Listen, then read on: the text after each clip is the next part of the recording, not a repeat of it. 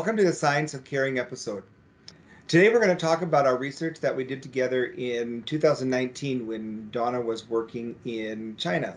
We have written about this research in our new book that's published in 2021 called Using Predictive Analytics to Improve Outcomes in Healthcare. So, Dawna, I'm going to ask you to tell everyone that's listening today about your current work and about the work that you were doing when we were working together in China. Hi, Dr. Nelson. Thank you so much for inviting me to this episode. Um, I am so excited to talk about our work as I think we made significant um, care improvements um, in our hospital in China. Um, as you might know, I worked in China from 2017 to 2019 when I came back to the United States um, right before the pandemic hit. So could not return to my work in China, but I'm thrilled to announce that they continue that work over there um, as I had to uh, transition my role here in the United States. So currently, I am the Chief Executive Officer of the Arizona Nurses Association, um, where I lead um, work through the um, American Nurses Association as a constituent uh, state nurses association to support nursing here in Arizona. Uh, but I am thrilled to talk about what we've done in China and the context around our work. Um, but just a little premise. Um, again, I worked there for about three years, and I worked in a province called Yinchuan, China, which is 30 miles from the Mongolian border. So just so everybody can kind of get a picture, is this hospital is not in a large area like Shanghai or Beijing. It is in more of a, a small rural area although uh, no area in China is small from, from the United States standards, but um, just did not have the resources that some of the larger areas like Shanghai and, and Beijing have. Okay, thanks, Dawna. Now I'm going to give a little background of our study that we did together just so people understand uh, the reference point as we're speaking about China. Now, you it was all nurses that we um, sent surveys out to and we were looking at things like job satisfaction caring for self caring of manager and clarity of system and role. And we wanted to know how those concepts related to one another in a overall model. And we did do something called invariance testing. We made sure that the um, there was no bias in any of the instruments when we compared countries. So when we look at the mean scores with higher scores, meaning more caring for self, more caring of the manager, more job satisfaction, that that was indeed true. And we did find that there was no bias in the instruments, and this can be read about in the book. In it's chapter 16 in the book, and both you and I are um, two of the authors on that chapter.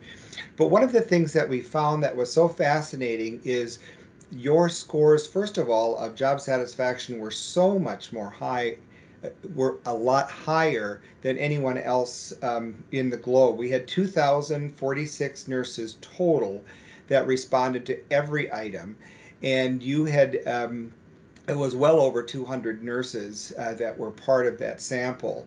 And um, just share with us some of the reasons why things like um, well, I'll share first of all the things that we measured. We looked at uh, in job satisfaction. We looked at the participation of the unit manager, their satisfaction with their unit manager, satisfaction with their professional growth, satisfaction with their autonomy, satisfaction with their coworker relationships, satisfaction with their distributive justice, and then satisfaction with patient care. So there were three social and three technical dimensions.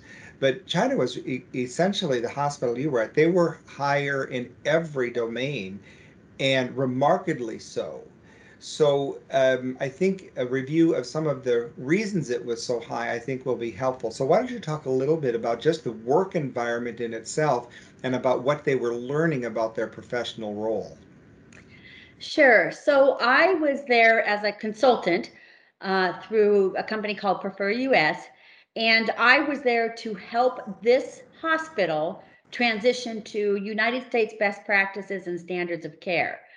So the first thing was that they had leadership engagement to really transform care delivery of this hospital. I noticed that you mentioned that we did all nurses. Well, in China, nurses have the role of every provider. So to give you a little bit of context around that, in, in the United States, we have may have nursing assistants, we may have licensed practical nurses, we may have health aides, patient care techs. We have all different roles that support the work of nurses. However, in China, they do not. They are registered nurses. Every nurse is registered, and they do all of those roles, in, uh, you know, collectively. So when we talked when we talked about studying uh, the workforce in my hospital, it was inherently all nurses, and we didn't have to segment out those other professions or roles. So, as I said, they were just transforming their healthcare. We were getting ready to open a brand new hospital, a 650 bed hospital that had the specialty of orthopedics and women's services. And so they needed to transform their whole healthcare system, interdisciplinary team to really start to deliver, to deliver quality care based on quality improvement processes and so having the leadership support and that transition or that transformation was really the premise of why I think we did so well. They recognized that they were going to deliver care in a completely different way. And they not only had to deliver that care in a meaningful way, but also transform the culture from the patients to accept that care delivery model. Now, one of the things when you say that they were preparing to deliver care in a completely different way, one of the things, because you and I have talked about this before, so I have some knowledge of some of the um, interesting idiosyncrasies or uniquenesses of this context. But one of the things that we measured was autonomy. And you had told some interesting stories on how they were transitioning from a very dependent or hierarchical role where they were not on the top, they were more on the lower rungs of that hierarchy. But talk a little bit about uh, their response to um, autonomy and uh, as it relates to their clinical practice. Sure. So, as you said, the hospital that I was working with and my understanding of care delivery in China is that nurses play a subservient role that there is a really structured hierarchy of care with physicians being on top.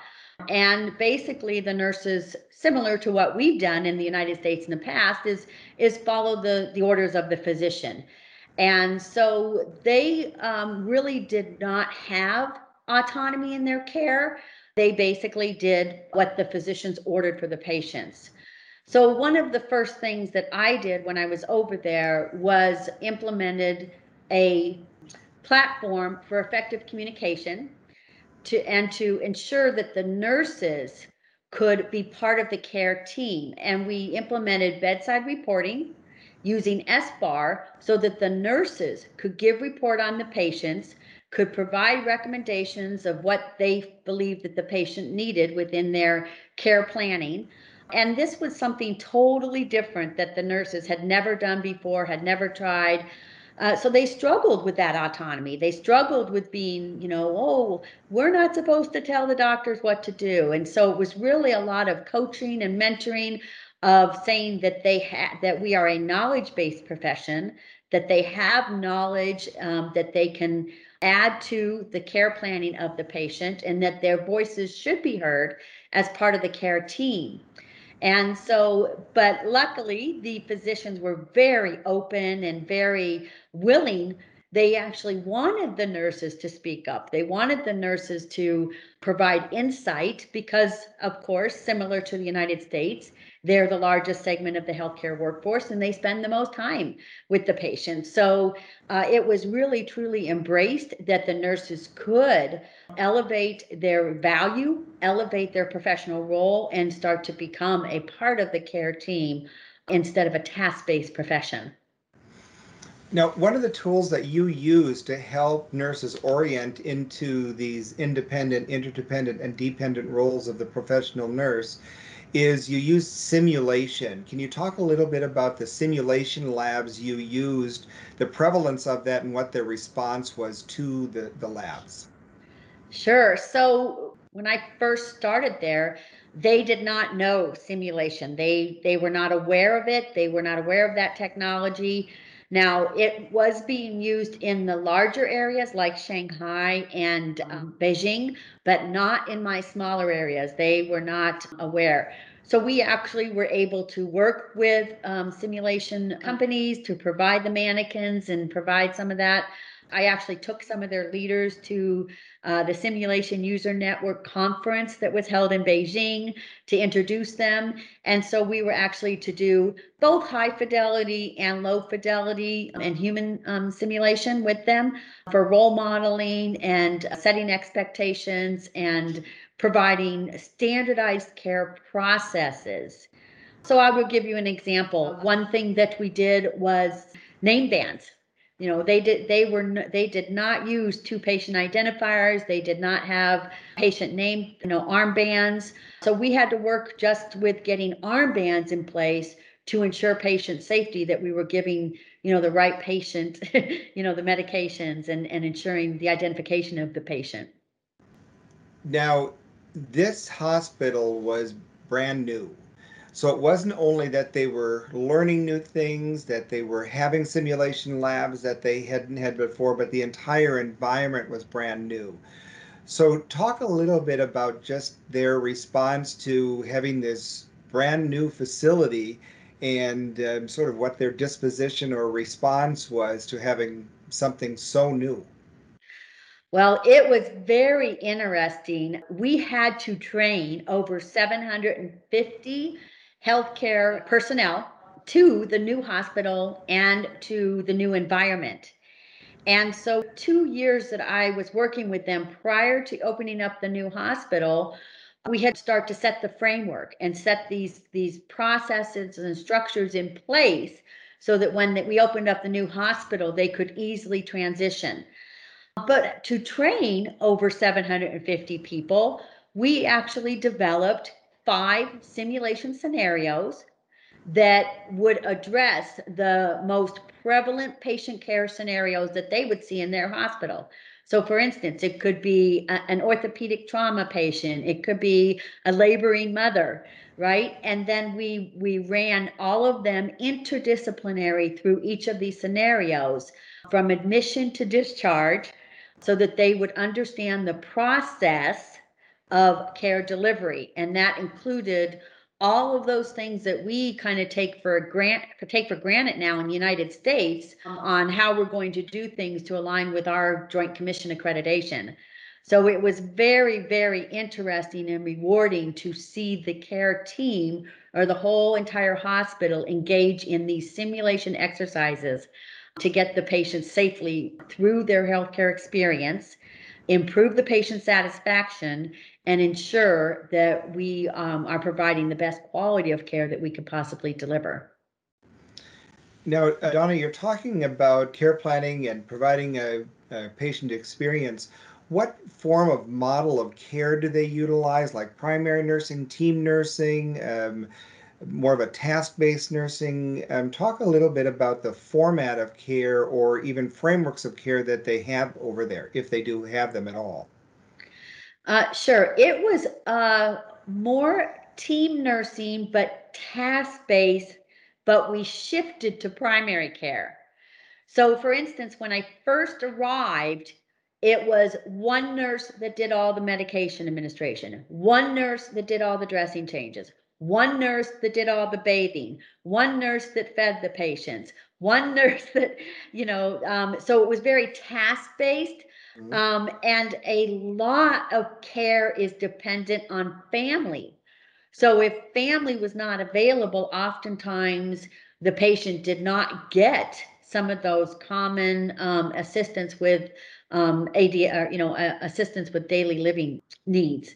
So, but it was very much focused on tasks of what they were going to do, and we shifted that to more primary care where they actually took a specific number of patients based on, you know, what we do kind of in the United States, acuity levels and and and so they became then the primary nurse because that helped them to be able to report to the physician more holistically what the patient was experiencing during their their time of, ad- admission into the acute care arena.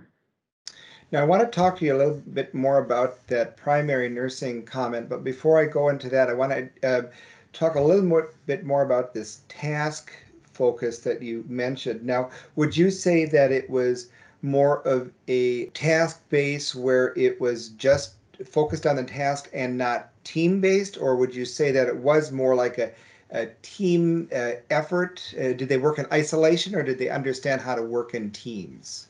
No, it, it was isolation. It was if I completed all the medications, I was I was done. Um, but it was not, oh, maybe my patient is having some type of side effect to the medications. That would not be recognized. Or maybe the medications, you know, they were getting pain medications and it wasn't being as effective as we would like it to be. That was not recognized you know so it was very much i go in i'm going to do my task and i'm going to leave and go to the you know production line type of um, process so then as you were moving toward more of a primary based nursing where a nurse is a, a, responsible for that patient from admission to discharge working with the plan of care the collaboration of care with other disciplines helping the family would you say it was moving toward that, or was it more total care where they just provided all the cares for a patient while still considering all the different responses to care? So I'm, I'm getting at the, the, the care planning, the collaborating, and the continuity as primary nursing, or was it more uh, a move into total care, which is not quite primary nursing, but it's more than a task based nursing? I want to say it was primary nursing because they still included other aspects, like, for instance, physician's assessment. But in China, the nurses primarily did not assess. So that was another barrier that we had to overcome was uh, they learned how to do it in school. They had the knowledge and the skill, but they just did not put it in practice because it was not an expectation once they went in, went into the practice arena. So we had to elevate that expectation that the nurses were going to assess the patient so that they could weigh in on the care, the primary care delivery. Oh, interesting. And did you find that the um, ability or the response to move toward that really varied from unit to unit, from nurse to nurse? Or talk a little bit about how their response was to moving into assessing and then planning and communicating. Yes, well, from the nurses, they were excited. Um, and I think this was what lent to our um, high degree of satisfaction within our surveys was they were very very excited to to elevate their role to elevate their professional identity to elevate the value of nursing um, and to become really an integral part um, because they always knew that they were but they could never really articulate it or demonstrate, right? Because it was such a subservient um, practice arena.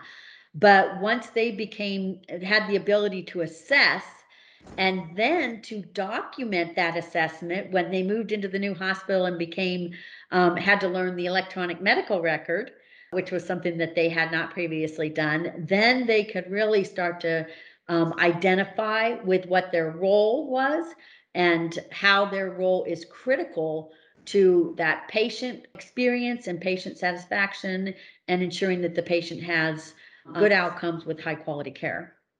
So now we've talked about the coworkers, about the professional growth, about the patient care, um, and the autonomy, the two areas of job satisfaction we haven't talked about are the manager and then the uh, professional reward. So let's talk a little bit about their relationship with the manager. When they moved into the hospital and they were learning these new courses, was there a lot of interaction and support with the manager? Just talk a little bit about the unit manager in relationship to the nurses. Yes, so we did a lot of training on uh, that interprofessional relationship again, it was a a workplace environment that was more disciplinary in nature than support and men- mentoring and meaningful recognition. So I will give you an example. If there was a medication error or a potential medication error and the nurse discovered it, the nurse would say, Oh, I almost gave this medication and it was the wrong dose. Then it was disciplinary.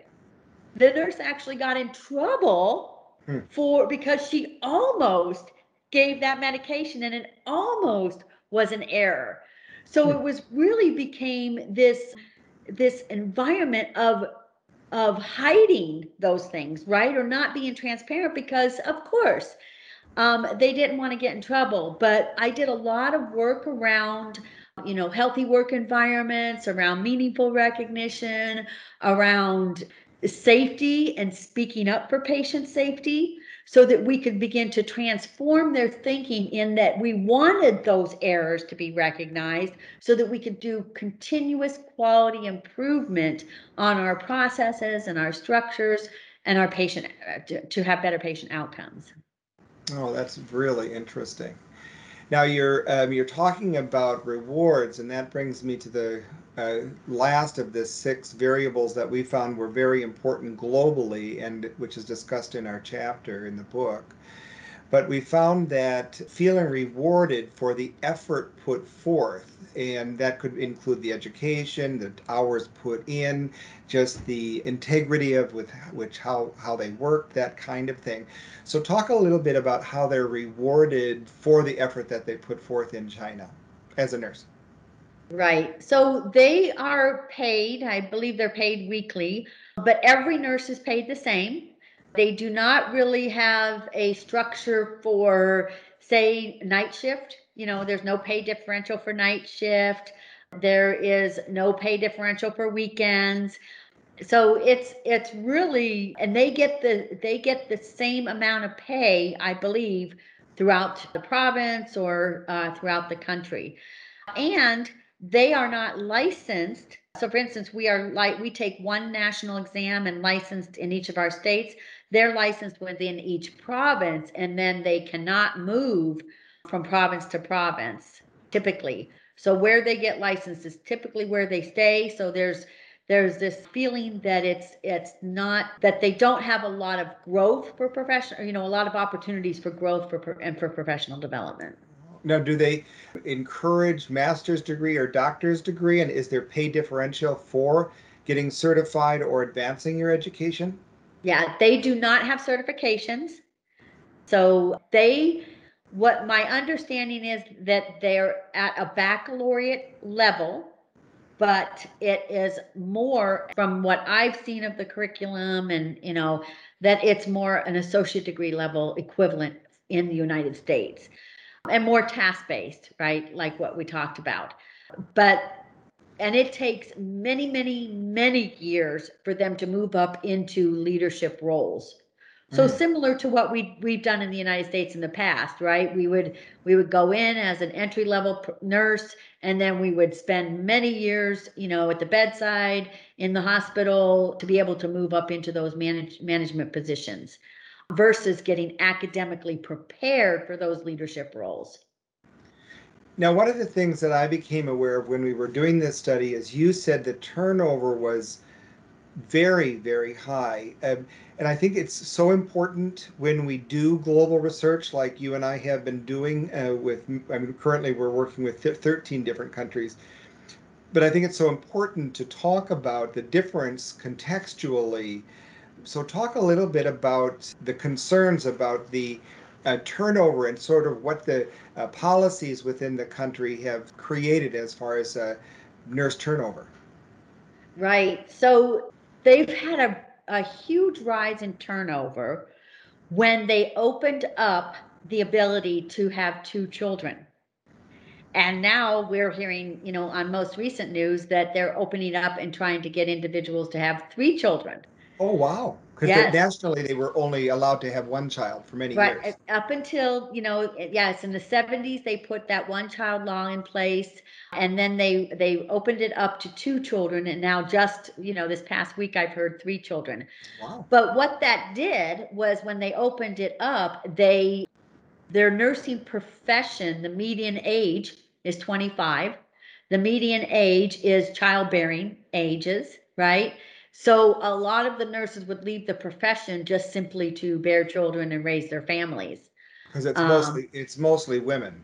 And and it's, and yes, yes, a high percentage of women in the profession of nursing, similar to what the United States was many years ago. Right. Now, would you say, uh, in your experience at the hospital, because we run about 10% men in nursing currently, what would you say in your experience at the hospital you were at? How many male nurses did you work with as you were uh, serving as a consultant there? Uh, we were less than 1%. Oh. Yes, very, very few men. So this childbearing rule uh, really has impacted nursing even more so than some other countries might have. Yes. Oh, that's very interesting. So, well, let's talk a little bit about. Uh, we were, we've been talking about the manager, um, and one of the uh, instruments that we utilized besides job satisfaction was their perception of the caring of the manager. Because in our global research, we found that the caring of the manager impacted four of the six variables of job satisfaction, and that was a statistically significant relationship. So, talk a little bit about how they responded to those questions because it was valid and reliable. It, it behaved well. But talk a little bit about not only the communication of the manager, but in this construct of caring of the manager, talk a little bit about the caring of the manager and their response to those concepts. Right. So again, we did this study when, you know, we had started to shift. It was probably about year two that I was there that we launched our study. So we were really starting to transition the delivery of care at that point. So their perspective was not one of a historical perspective. It was one of what are the managers doing right now? And so we did a lot of work with our managers. Um, leadership rounding was one thing that we did um, on, and taught them how to do leadership rounding and to really connect with their their staff, right, and provide that that just in time meaningful recognition, um, but also hearing the voices of the nurses at, at the bedside. So I think uh, we also implemented huddles, uh, you know, morning huddles, so that people could um, could voice concerns or things that were going on within the unit. So I think that helped a lot with their pers- perspective of that the managers really care. They care about me as a person. They care about me as an integral part of this this unit and, and an integral part of uh, keeping the patients safe and providing a, a healthy work environment. Now, do you think that their perspective on caring of the manager might be a little different than historically it would have been? It would have been more hierarchical or more authoritarian, do you think? Yes, I I would be very interested in seeing if we if we did this study in a hospital that didn't have the US based influence that I brought, it would be very interesting to see what their perspectives would be. Hmm. Oh, that's that's uh, that's interesting, uh, Donnie. Yeah, no, I agree with you. It would be um, fun to uh, look at some other organizations that uh, don't have this kind of leadership training, that kind of thing. Now, keeping in line with the concept of uh, caring, in caring for self, talk a little bit about their perspective of caring for self. As you know, in the caring theories, at least like in relationship-based care or with Watson's theory of uh, transpersonal caring, that um, those uh, frameworks and models propose that in order to care for others, you need to care for self. So, talk a little bit about their perspective of caring for self within China. Well, I think China uh, far outweighs us here in the United States when it comes to caring for self. They have, uh, you know, they do get time off, right? They do, you know, they do take vacations and things like that but their culture is much more whole that that they really care for themselves. So even in their orientation to the hospital, they have kind of like a basic training. They have to be able to physically perform. So they do physical activity and things like that every week. Um, and so I think it's they do a much better job they work very, very hard, you know, but they do do a much better job to make sure that they take time to care for, themselves and make sure that they maintain, you know, their health and well-being. Oh, that's that's interesting, Dawna. Now, with this within this hospital, what was their response to engaging with an international research study? Is this something that do they do research as nurses or as a nursing body, at least in the area that you were within? And uh, how do they react to uh, this international work? Yes, no, they had never had never engaged in research. Again, uh, probably in Beijing, in Shanghai, and those uh, those bigger areas of China. Certainly, they have nurse scholars. Uh, but the the nurses that I was working with had never had never been published, had never engaged in research. So they were just very excited. You know, the concept of data driven knowledge, you know, just very excited to learn that we can drive our outcomes, we can drive our care delivery based on data. So, uh, you know, we engaged in this research study and we engaged and we had did some little like quality improvement studies within the hospital itself to talk about data and how that can help make help you make clinical decisions. Well, now what would have been interesting is if because in our research we found that including in China at the facility you were at, we found that clarity of role had a strong impact on their job satisfaction. So the more they understood their role, the more they enjoyed that. Um, it would have been interesting to see what it was like, as you have stated already, if we had done a baseline prior to you doing all of this work and helping them understand their role and you know what it would have looked like then uh, versus now. Right. It would have been very interesting. Right. So now, in your experience there, what was the one thing that you appreciated the most about working with that culture, and what was the most surprising for you? Uh, I appreciated just their level of engagement and their thirst for knowledge. They just wanted to know everything about everything and were the rapid infusion of change was so impressive. Things that might take the United States, you know, five, ten years to implement and and change. Uh, I mean, we know, you know, prior to the internet, it was like 18 years when a an evidence-based practice change initiative came out that we had the research to support. It took us 18 years to implement it uh, historically. But there, they just embraced everything, and it was a very, very quick turnaround of this is what we're going to do. Now, part of that is because of that hierarchical structure, right? You know, rules based. It came down from the top. Me kind of being in the position I was in, I was considered the one of the the top of the hierarchy, right? That I was making these recommendations, and that then now they were going to operationalize it and implement it very, very quickly but I, I really enjoyed the fact that they enjoyed learning, that they were wanting to learn, and they were just really hungry for that, you know, just had that, that hunger and thirst for knowledge. And what surprised you the most? Uh, what surprised me the most was the lack of progression within the healthcare system. I would have thought that they would have been a lot further along than than what they were when I first got there. So, for instance, again, you know, a small province, but uh, orthopedic spinal cord hospital, but did not know or how to use uh, they well they didn't even know what a backboard was let alone how to use a backboard for safe patient transfer right in an orthopedic specialty hospital so some of those things that uh, they just didn't know what they didn't know because they'd never been introduced to it. So that that's what one of the things that really surprised me.